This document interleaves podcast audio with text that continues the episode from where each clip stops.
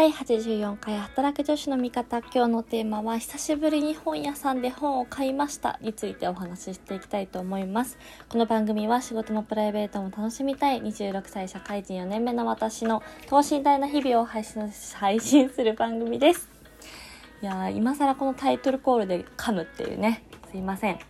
えー、ちょっとね、最初に嬉しいお知らせがありまして、えー、なんとこの働く女子の味方、番組のフォロワー数が1500人を超えました嬉しいこれを聞いてくださってるまあ、ちょっと再生回数はね、毎回そんな多くないんですけれども、まずはフォローしてくださってる1500人の方、本当にありがとうございます。いやー、始まった時はね、まさかこんな多くの人に聞いてもらえるとは思わなかったんだけど、私、プライベートの Facebook が1600人ぐらい友達がいるんですけど、まあ、このね、生きてきた中で、うんまあ、高校生ぐらいから始めてるんで、まあ、10年ぐらいかな、の中で、まあ、ほぼ会った人なんですけど、まあ、それと同じぐらいの方に、この半年間、約のラジオトークで、まあ、オンラインを通じてこう出会えてると言いますか、それぐらいの方がフォローしてくださってるっていうのが、もう本当にありがたいです。皆さんありがとうございます。えー、今日この番組をね、初めて聞いたという方もいらっしゃいましたら、ぜひ、えー、クリップしていっていただけたら嬉しいです。ま、こういうね、まあ、ちょっと正直な話ですけれども、たくさんいいねをもらえたりとか、再生回数が伸びたりとか、こうやってクリップしてくれる人の数がどんどん増えていくっていう、こう、やっぱりこう、数字でね、あのー、そういうのを実感できると本当にモチベーションにつながるので、嬉しい限りです。ありがとうございます。はい。で、今日はですね、タイトル通り久しぶりに本屋さんで本を買いましたっていうことなんだけど、あのー、私、もともと本屋さんが大好きで、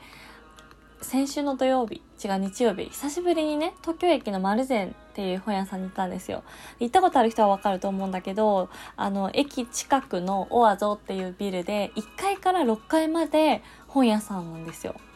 でね、もうこれ私、高校生ぐらいの時にお母さんと一緒に初めて行って見つけてしまった楽園なんだけど、もうね、いてよかったら半日は余裕で入れますね。うん。っていうぐらいそうで、やっぱり大阪にね、ずっと住んでたし、で、何に、何と言ってもね、この直近2年ぐらいは私ずっと Kindle を愛用してまして、ほとんど、と言っていいほど Kindle を活用してたんですよ。で、まあ、通勤時間とかね、長いとさ、あの、な、なんていうの、重い本とかいちいち持ってくのも嫌だし、あの、満員電車とかだと読みづらい時もあるし、っていうので、もうその通勤時間に本読むっていう前提で、割と Kindle を買ってたんですよ。で、大阪に引っ越してからは、あの、私東京から大阪行く時に、もう本の量がね、凄まじくて。で、なんかどうしてもやっぱ取っておきたい本ってあるじゃん。一回読んだけど、まあ、ちょっとそばに置いておきたいなとか、また節々で読み返したいなみたいな本は割と取ってあったんだけどね、その量がね、結構すごくて、もう本当に引っ越しが大変だったの。だからまあ大阪もいずれはまた東京に戻ってくるかなって思ってたから、あんまりね、こう荷物を増やしたくなくって、ずっと Kindle にしてたんだけど、まあ、最近はさ、それこそお家にいるからさ、在宅でね、そんなに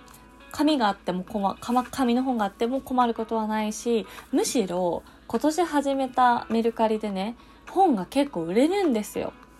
まあ中古だから、だいたい3分の1とか半額ぐらいの値段で出してるんだけど、まあそれでもさ、結構ブックオフとかに売っちゃうと1冊10円20円とかの世界だけど、まあ普通に500円とかで売れたりするから、あのね、結構それに驚いていて、まあ、だったらさ、Kindle で買って、もうずっとね、デジタル上で残しておくよりも、まあ、本で買って、まあ、取っておきたかったら取っておけばいいし、いらないってなったらもうメルカリで売ればいいやって思って、そう、っていう原理に気づいて、あのー、また本の原点に戻ってきました。うん。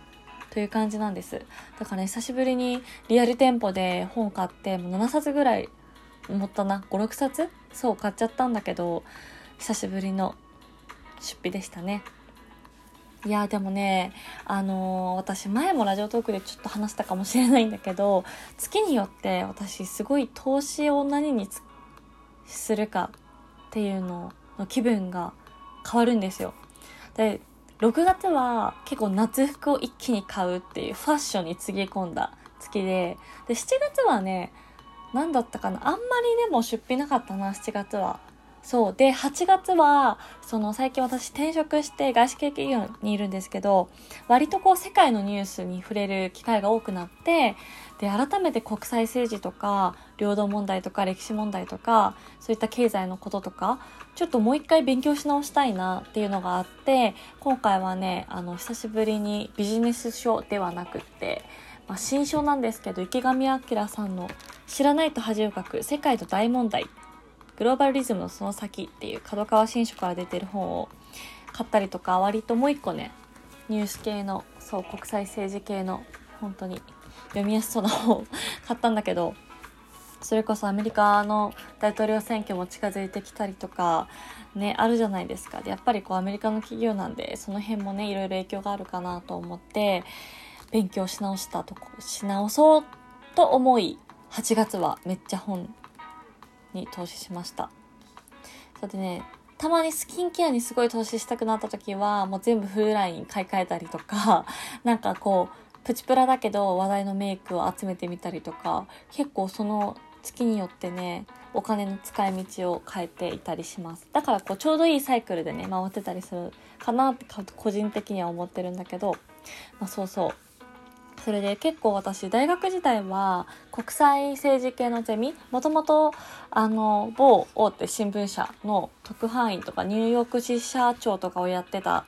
先生がゼミの先生でで私卒論もね日韓関係について書いたんだけどそれもちょっと久しぶりに引っ張り出してきて私何書いてたっけと思ってそう読んでみたらね、まあ、2万字ぐらいのやつ書いてるんですけど意外と面白かった。自分で書いて自分で言うのもなんなんですけど自画自賛だけど。そ う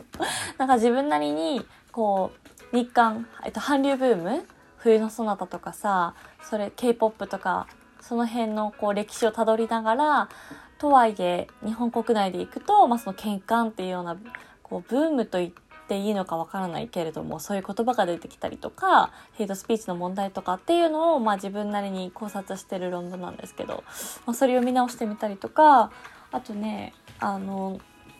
大学生の時にあのトランプ大統領が2016年の選挙でヒラリーとヒラリー・クリントンと戦ったじゃないですか。でその時にね結構そのアメリカ大使館が主催する勉強会みたいなやつに半年間ぐらいあの言ってたんですよでその時の資料とかもね見直したらねもう全然知識的には抜けてるしいやそう改めてね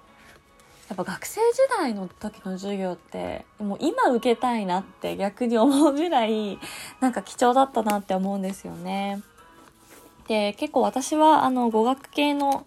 大学に通っていたので 結構そのゼミとかもさそういう国際関係系とかが多くてで取っていた授業でね一人あの中国研究で有名な先生がいて結構ね今でも NHK とか民放でもコメンテーターとしてたまに出てるんですよ中国情勢の時。そうでこの間もパッてテレビ見たらその先生で出てあの TikTok の問題とかあのー、この間あの香港のあの開設されたじゃないですか。そうそれとかもその先生が解説しててなるほどみたいないや今学生だったらめっちゃいい授業を受けられるんだろうなみたいなことがあってあのちょっとね久しぶりに世界に目を向けてみようと思って勉強を始めたところでございます。いや本当にお恥ずかしい話もうこの3年間社会人になってもうほとんどその国際情勢についてのアンテナがもうめっきり弱まってしまって理解もね全然追いついてなくてほんとねあの日経新聞のデジタル版は購読してるから毎日一面とかその主なニュースは追っかけるようにはしてたんだけど、まあ、例えばそのさっきのね池上さんの本でいくと例えば今の東アジアの北朝鮮とかさその中国の話とかっていうところもだしそれこそ私は確かにと思ったのはイギリスの EU の離脱があったじゃないですかでそれって今どうなってるんだっけとかもう本当にね全然ね深く理解ができてなかったなっていうところがあるので、今、ちょっと焦ってというか、必要に駆られて知識と教養をつけていこうと思っていた次第でございます。本当にね、学生時代の方がちゃんとなんか、いろんな CNN のニュース読んだりとか、一時期韓国のニュースも毎日チェックしてたりとか、いろんな国のニュースメディアをね、見て勉強してたなって思って、ちょっとそこにね、もう一回頑張ろうと思っております。はい。ということで、今日はちょっと後半真面目なお話になってしまいましたが、Kindle からリアルの、えー、本屋さんにもう一度戻ってきたというお話でした。皆さんはどっち派でしょうか？何か使い分けてるとかあったら、ぜひそれもお便りで教えていただけたら嬉しいです。ということで、本日のお相手は、働く女子の味方、アビーでした。